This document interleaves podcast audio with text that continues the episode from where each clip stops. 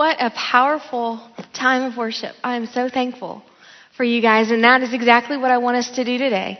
I want us to look Jesus right in the face and see who he is.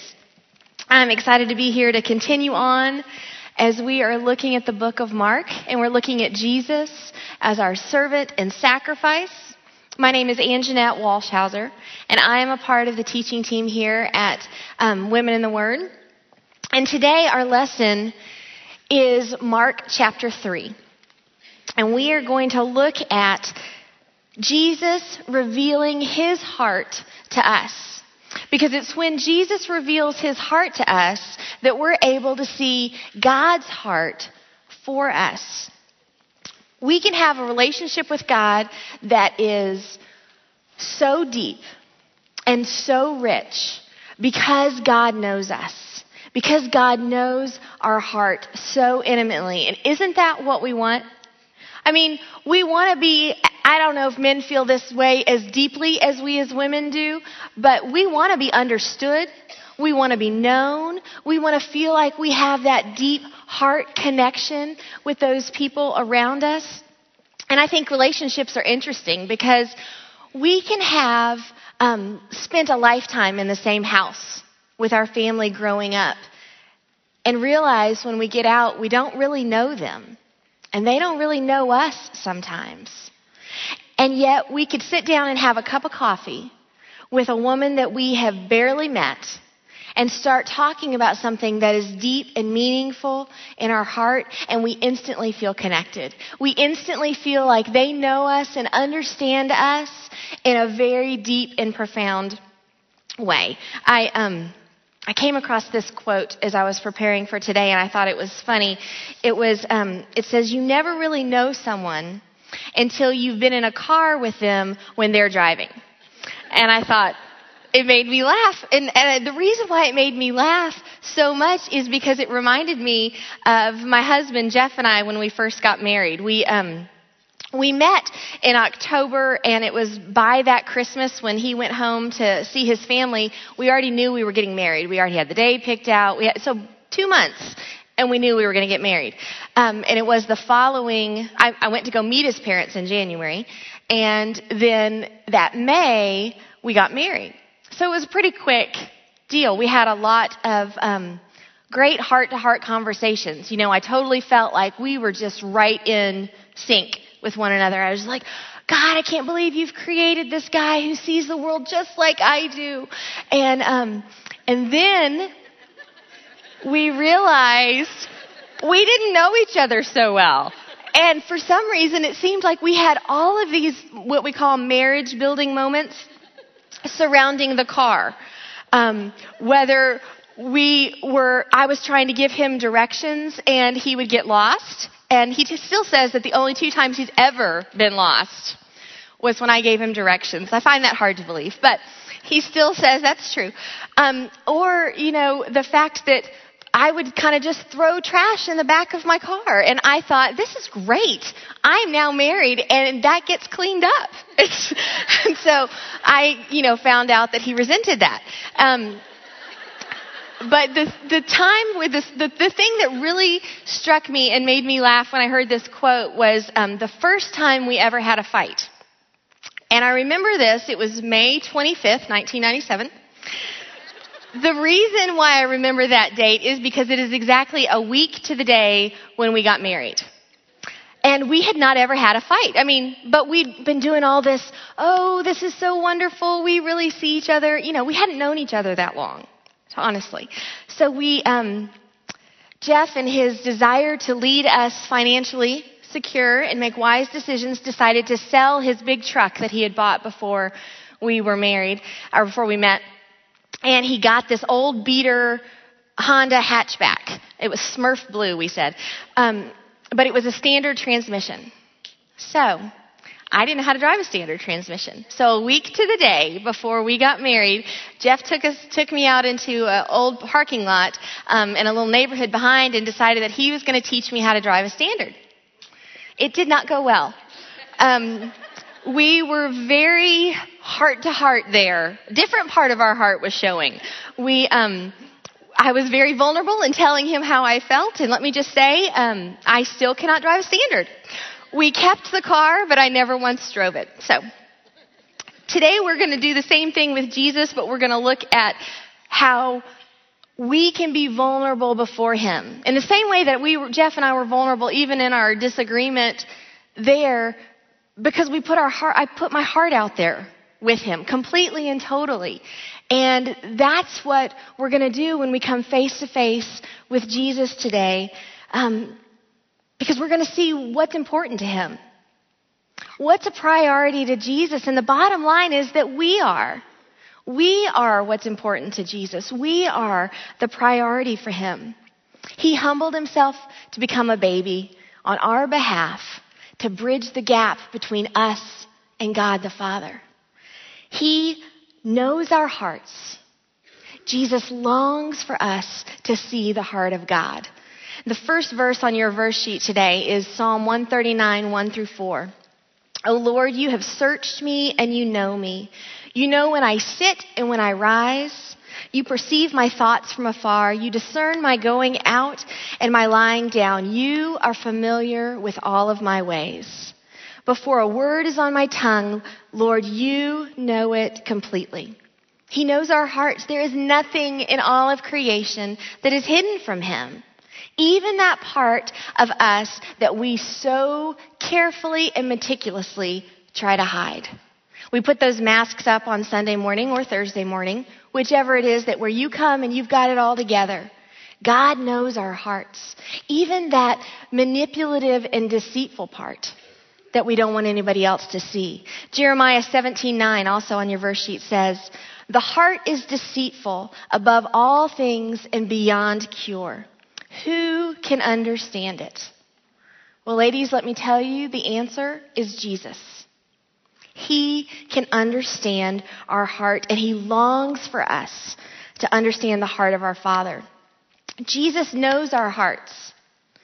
Jesus came to reach our hearts and to reconcile us to God's heart. Um, now, for some of us, we hear that statement that God knows our hearts so intimately, and, and it doesn't bother us. Um, there are others, when we hear that, that it makes us to start feel uncomfortable. We feel almost invaded. Like, you mean there's not any part that I can hide from him? Because our heart, like I said, is something we try so hard to protect. And then here we are, and Jesus can see it all. And sometimes I think what makes us feel uncomfortable is because we don't really trust the heart of God. And I, I wanted to share this story um, of a social worker who came across a little girl in foster care. And this is her story. Let me read it to you. One day, a beautiful but very troubled little girl came through the door of my day nursery. From the very beginning, I was captivated by this little child who had so little and needed so much. I was heartbroken that a four year old could suffer such heartache and pain. She was born in prison with their mom who had used marijuana, crack, and cocaine her entire life. The little girl was nonverbal and had very little self control and I knew her progress would be a mighty battle. Whenever somebody approached her, she would become violent for long periods and end up in a fetal position on the floor crying out. And I found myself praying for her day in and day out. As months rolled on, I began to bond with this little girl that nobody wanted. She and I worked hard, taking one step forward and four steps back. Daily, we would sit in a big rocking chair in my office swaying back and forth. And during our rocking chime, I would sing, Jesus Loves Me. She would always settle down and become very still, and she would be filled with peace as I was praying for her and singing this song. One day, after a very long battle, I held my special girl again to calm her feels in pain. In silence, we walked, rocked back and forth. Then she looked up at me with tear filled eyes and spoke for the very first time. Can you sing to me about the man who loves me? Blinking back tears of joy, I knew the battle had been won. See, when, it's, when we come face to face with God's love for me, that we can finally relax and trust Him. We're going to look at, like I said, Jesus' heart in Mark chapter 3. So turn with me in your Bibles to Mark chapter 3. And as we go through here, if you want to look on your outline, you can see that I've got four um, points here set apart that is going to be what Jesus is going to reveal to us about his heart. And so the first one is that Jesus is going to reveal the precedence of humanity in these first six verses of Mark chapter 3. Now, in these first six verses, before I read them to you, Jesus is going to do two things. First, he's going to remove the condemnation from a man who had a crippled hand and completely restore him. Second, he's going to challenge the Pharisees on the true purpose of the Sabbath. Another time he went into the synagogue and a man with a shriveled hand was there. Some of them were looking for a reason to accuse Jesus, so they watched him closely to see if he would heal him on the Sabbath. Jesus said to the man with the shriveled hand, Stand up in front of everyone. Then Jesus asked them, Which is lawful on the Sabbath? To do good or to do evil? To save life or to kill? But they remained silent. He looked around at them in anger and deeply distressed at their stubborn heart said to the man, stretch out your hand. He stretched it out and his hand was completely restored. Then the Pharisees went out and began to plot with the Herodians how they might kill Jesus. So Jesus walks into the worship service, into a synagogue. And if you'll remember the first week that we were here studying Mark, Deb talked about that the synagogue is different than the temple. And it basically was an open building that was for traveling rabbis or teachers of the law to be able to share about God's word. It was an open room with seats lining up towards the front, and not unlike this, there was a platform, and that's where the teacher would stand to be able to teach. And also on this platform were what were called seats of honor. And that's where the Pharisees would sit. So it's from their vantage point, it was very easy for them to see Jesus coming in, to see this man with the crippled hand. And the crippled hand is significant for many reasons. One, because during this culture, you would be hard pressed to find a job for a man that didn't include his hands. So having a deformed hand would mean a hard life. Another reason why it was significant is because the Pharisees really saw that this deformed hand, or any deformed hand, was a result of a man reaching out to sin and coming back with a punishment of the deformed hand. And then thirdly, it would have been obvious to everyone because part of the culture in the synagogue, when they would praise God, men would lift their hands above their shoulders. So his deformed hand would have been very, very obvious. When Jesus came in, he was looking at what the hearts of the Pharisees were because their desire was to catch Jesus, to trip him up, that he would break the law. And in doing so, his following would be stopped. People would stop wanting to hear what Jesus had to say. He would be known as a lawbreaker. But Jesus wants for each of us to understand what the true purpose of the Sabbath is. And we can see on your verse sheet um, 30, Exodus 31, verse 13. Say to the Israelites, You must observe my Sabbaths. This will be a sign between me and you for the generations to come, so that you may know that I am the Lord who makes you holy. The Pharisees missed the heart of what God's law was. They knew that this was a commandment, and they had added so much to where the Sabbath, keeping the Sabbath holy became this horrible burden. But the purpose of it was for us to remember that God's in control. That He's the one who created the world, not us. That He's the one who is holy and we are to rest in His provision. It's not so different from Psalm 46 verse 10. Be still and know that I am God. We are to rest in God's goodness we are to rest that God is in control and that He brought rest to that deformed man that morning. And He comes to bring us rest as well.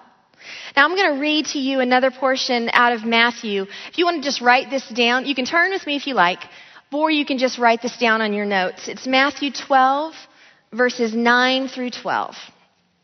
Matthew 12, 9 through 12. And it's telling the same event just from a different perspective. Going on from that place, he went into the synagogue, and a man with a shriveled hand was there. Looking for a reason to accuse Jesus, they asked him, Is it lawful to heal on the Sabbath? He said to them, If any of you has a sheep and it falls into a pit on the Sabbath, would you not take hold of it and lift it out? How much more valuable is a man than a sheep? Therefore, it is lawful to do good on the Sabbath. Now, could Jesus have waited to heal this man until the next day? Of course he could. The man had been deformed for a while. One more day wasn't going to make a difference. But why would he? Could the sheep stay in a pit overnight? Well, of course it could. But it was very clearly stated in the Talmud, which is a, a, collection of books of the law, that the sheep or any animal that was suffering would be given what's called Sabbath relief. They wouldn't be expected to suffer. And so Jesus makes a great point when he says, Isn't a man more precious than an animal? Jesus is our Sabbath rest. He came to give rest to this man. He had him stand up boldly in front of everyone. The Pharisees were waiting for him to break the law. But Jesus reveals the precedence of humanity. He reveals the compassion in his heart, God's mercy. Some called Jesus a lawbreaker. One man called him a healer. What do you call Jesus? Do you see his heart here? Do you call him your rest, your healer? The man walked away forever changed. And when we come face to face with God's heart and Jesus, the, the precedence of humanity, it changes our lives. Matthew 11, 28, 29 on your verse sheet tells us this is Jesus speaking. Come to me, all you who are weary and burdened, and I will give you rest. Take my yoke upon you and learn from me, for I am gentle and humble in heart, and you will find rest for your souls. The second way that Jesus reveals his heart to us is that he reveals the priority of intimacy. Right after this incident, um, after the Pharisees have gone out and begin to plot with their enemies, the Herodians, on how to kill Jesus, Jesus withdrew with his followers. Excuse me. And people came from great distance to see who Jesus was, to, to see what his reputation was. If you look at your map, um, that we were given, Galilee up towards the top of the map is where all this has taken place. And in, in verses 9 and, um, or in 7 and 8, it tells us that people came from as far down in Judea all the way up to Galilee as well as to the top at Tyre and Sidon. They traveled days in order to see who this Jesus was, to see what Jesus could do for them. They were crowd, the crowds were pushing up on Jesus so much with their needs that the disciples had to set, or the followers there had to set up a, a boat so that Jesus could get away if he needed.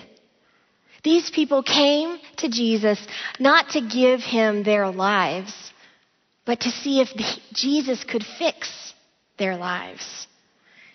What brought you to Jesus? Was it curiosity? Was it a pain in your life that you just needed relief from? The first time that I ever heard the gospel, I was in sixth grade. I was, um, I'd gone to church my entire life, but I didn't know anything more than the rote prayers that we would say on Sunday mornings. And my, we were living in Greensboro, North Carolina, and my parents took me out of the public school for a couple years and put me in a Christian school. And I was, I don't remember the circumstances, but whatever it was, I didn't want to do it in class. And so I told the teacher that I was sick when I really wasn't. I was lying. And so the teacher um, took me into the hallway, and I thought, I am busted. She is about to call me out for lying.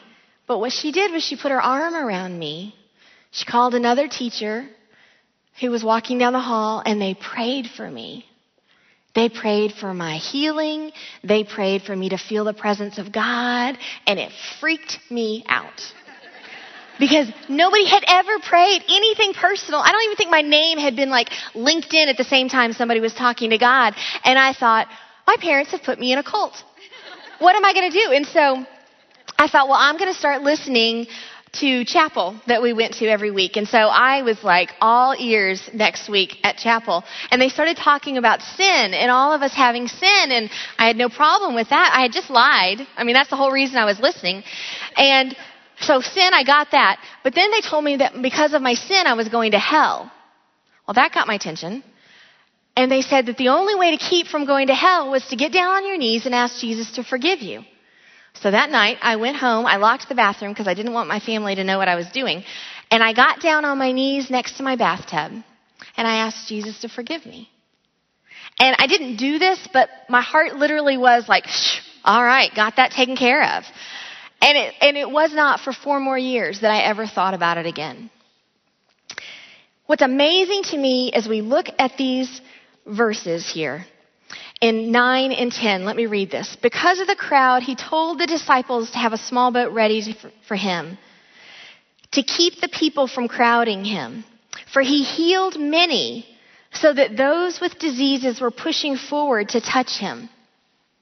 It amazes me that God continued to heal these. Jesus healed them. He didn't ask what their motivation was. He didn't ask if they were pure in heart. I would have been like, pure in heart, yes, you're healed. Selfish, hit the road. Thank you, God, that you do not dismiss the selfish. Thank you, Jesus, that it's not about our devotion to Him, it's about His compassion for us, the precedence of humanity. And then we see as we look at the contrast between that situation and then what happens in 13 and 14. Jesus went up on a mountainside and called to him those he wanted, and they came to him. He appointed twelve, designating them apostles, that they might be with him and they might send them out to preach and to have authority to drive out demons. These 12 that Jesus calls apart. Yes, they are given authority. They are to go out and to preach the good news but he called them to be with him. They called them to, with their very lives, be with Jesus. The crowds were familiar with Jesus. They'd heard of him. They came to see what he was all about, but the 12 were called out to be with him and to be intimate. Jesus here reveals his heart for humanity, and he knows our immediate need but he cares about the priority of intimacy. Because it's not, we don't just come to Jesus for what he can do for us. The sustaining power is an ongoing relationship with Jesus. It's being with him day in and day out, seeking him with all of our heart. The crowd was familiar. The twelve were intimate. Which one are you? Is your life set apart to be with Him? Or have you simply just come to Jesus to see what He's all about? Maybe He's healed you, but you've never gone past that point. You've never gone further or deeper or more intimately with Him than just being healed by Him. Jesus tells us that we are to love Him with all of our heart. Matthew 22, 37. Jesus replied, Love the Lord your God with all of your heart and with all of your soul and with all of your mind. Jesus reveals his heart for humanity, the priority of intimacy, and then next we're going to look at Jesus revealing the power of God. Now, the power of God would have been evident to anyone at that time. It, the demons recognized his power and who he was. People traveled for miles because of his reputation. The teachers of the law and the Pharisees recognized that he spoke with authority. The power of God was evident. but the problem was that the teachers of the law were jealous. They didn't like the following that he had. And they accused him in verse 22 of being possessed by Satan. Look with me at verse 22. And the teachers of the law who came down from Jerusalem said, He is possessed by Beelzebub, by the prince of demons, he is driving out demons. Now, for those of you who are curious um, what Beelzebub or Beelzebub is, um, I want you to write down this verse. So you can go and look at this later on and see what this reference is. It's in 2 Kings chapter 1, verses 2 through 16. 2 Kings chapter 1, verses 2 through 16. Basically, Beelzebub is literally translated Lord of the Flies. And that was a very common name that was given for Satan. So there wasn't any question here about what were they really saying? They were saying Jesus is possessed. Jesus is doing all of this, driving out demons by the power of Satan. And so Jesus responds in two different ways. First, he tells a story to get his point across. Follow along with me, starting in verse 23. Jesus called them and spoke to them in parables. How can Satan drive out Satan?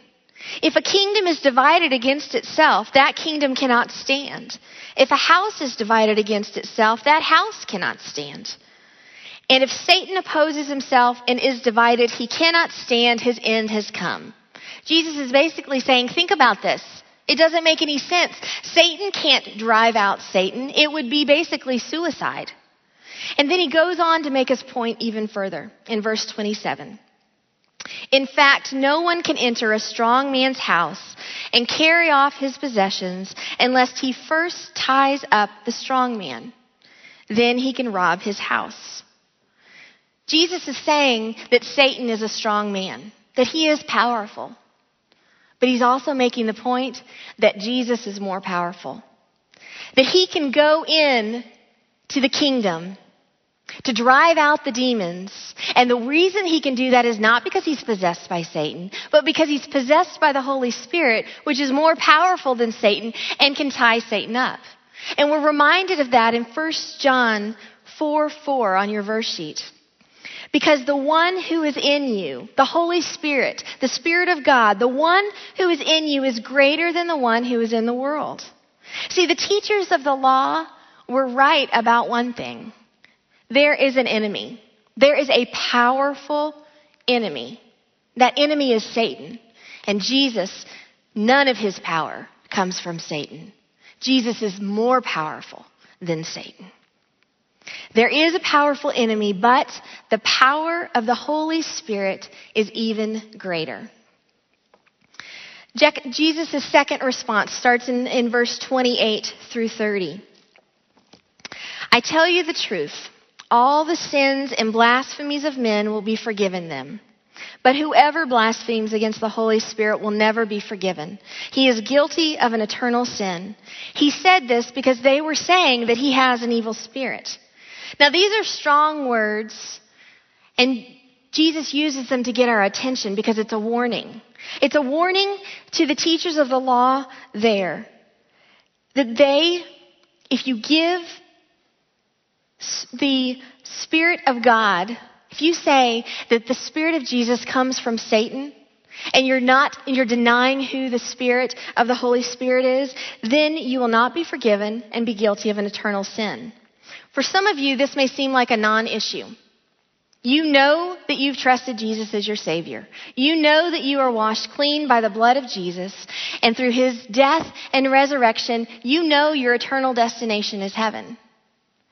But for some of us, maybe you came to Christ later in your life. Maybe there was a significant point of rebellion and disobedience in your life, and you read this verse and your heart is filled with fear. Because I can't think of anything worse than to be told that there's no escape and that I am beyond forgiveness. Verse 28, it starts with the words, I tell you the truth. This is literally translated Amen. Truly, I say to you, it is only found in the Gospels. It is only uttered by Jesus. God tells us the truth, and so listen closely to the rest of verse 28. 28. I tell you the truth, all the sins and blasphemies of men will be forgiven them. blasphemies, anything that's against God, anything that's derogatory, all the sins of men will be forgiven them. Sometimes I think it's the exception in verse 29 that overshadows the truth of verse 28. So I clearly want all of us to hear the fact that God offers forgiveness for all of our sins. 1 Peter 3:18 For Christ died for sins once for all, the righteous for the unrighteous to bring you to God. Christ died in our place in order to bring us to God. So now we must understand the second part of what Jesus said, this warning that he put forth. And we need to understand it within the context. Jesus even reminds us of that context in verse 30. I'm telling you this because you said there was an evil spirit within me. Now, when the Pharisees said this, Jesus didn't go, You said it once, you're done. Eternal damnation. Jesus is referring not to an isolated act, but a continual act of obedience, of disobedience, of rebellion of their heart. This attitude of defiant hostility, rejecting God's saving power toward men. God saves us through the spirit empowered person and work of Jesus Christ. And so when the Pharisees were accusing Jesus of working by the power of Satan, they are denying the Holy Spirit within Jesus and the very thing that Jesus did to offer salvation. Jesus warns them they're becoming dangerously close to an unforgivable sin. That if they continue in this willful unbelief, their heart is going to become hardened to the point beyond repentance and forgiveness. If you're willfully and continually denying the person of Jesus Christ as the Messiah, sent by God, empowered by the Holy Spirit, you cannot be forgiven. Isn't that essentially what salvation is? Proclaiming Jesus is God, sent by the power of the Holy Spirit, dying on the cross in our place, raised again to prepare a place for us in heaven. That's the gospel. And so when you're denying the Holy Spirit's work in that, you're denying salvation. 1 John 1 9, if we confess our sins, he is faithful and just and will forgive us our sins and purify us from all unrighteousness. So, what does that mean for us here today? Number one, if you are a believer in Jesus Christ as your Savior, by the power of the Holy Spirit, this is a non issue for you. Your eternal destination is heaven. If you have not trusted Jesus as your Savior, by the power of the Holy Spirit, your eternal destination is hell. It's until you recognize you need a Savior. You recognize that by the power of the Holy Spirit, sent by God, what Jesus Christ did on the cross in dying for your place and washing you clean by His blood, that's what brings you salvation. It's faith and trusting in that that makes your destination heaven. Now, these words are a warning. A warning that God takes sin seriously. He is not neutral on the subject. God takes sin so seriously that he sent his son Jesus Christ to die on the cross for us. John 3:16 For God so loved the world that he gave his one and only son that whoever believes in him shall not perish but have eternal life. And then he goes on to say in verses 18 and 19, on, also on your verse sheet, Whoever believes in him is not condemned, but whoever does not believe in him stands condemned already, because he has not believed in the name of Jesus, of God, one and only Son. This is the verdict. Light has come into the world, but men loved darkness instead of light because their deeds were evil. The Pharisees were in the presence of light, Jesus, and yet they accused him of being possessed by Satan. Have you seen the power of the Holy Spirit in your own life? Do you take sin seriously? Do you recognize what Jesus Christ did for you on the cross? God is showing his heart to you through his son Jesus here. Because he wants us to know that he takes sin seriously. He wants you to know that God is a powerful God. And the Holy Spirit comes from God, equal in power, to indwell in Jesus Christ, and it is through him that we are offered salvation. Do you understand the power of God? Do you fear him? Now, I'm not talking about being terrified of him, not being afraid of what he's going to do to us, but fear him in the same way that the Sabbath was set aside, in the same way that Psalm 46:10, be still and know that I am God. Reverent awe at the power of the Holy Spirit.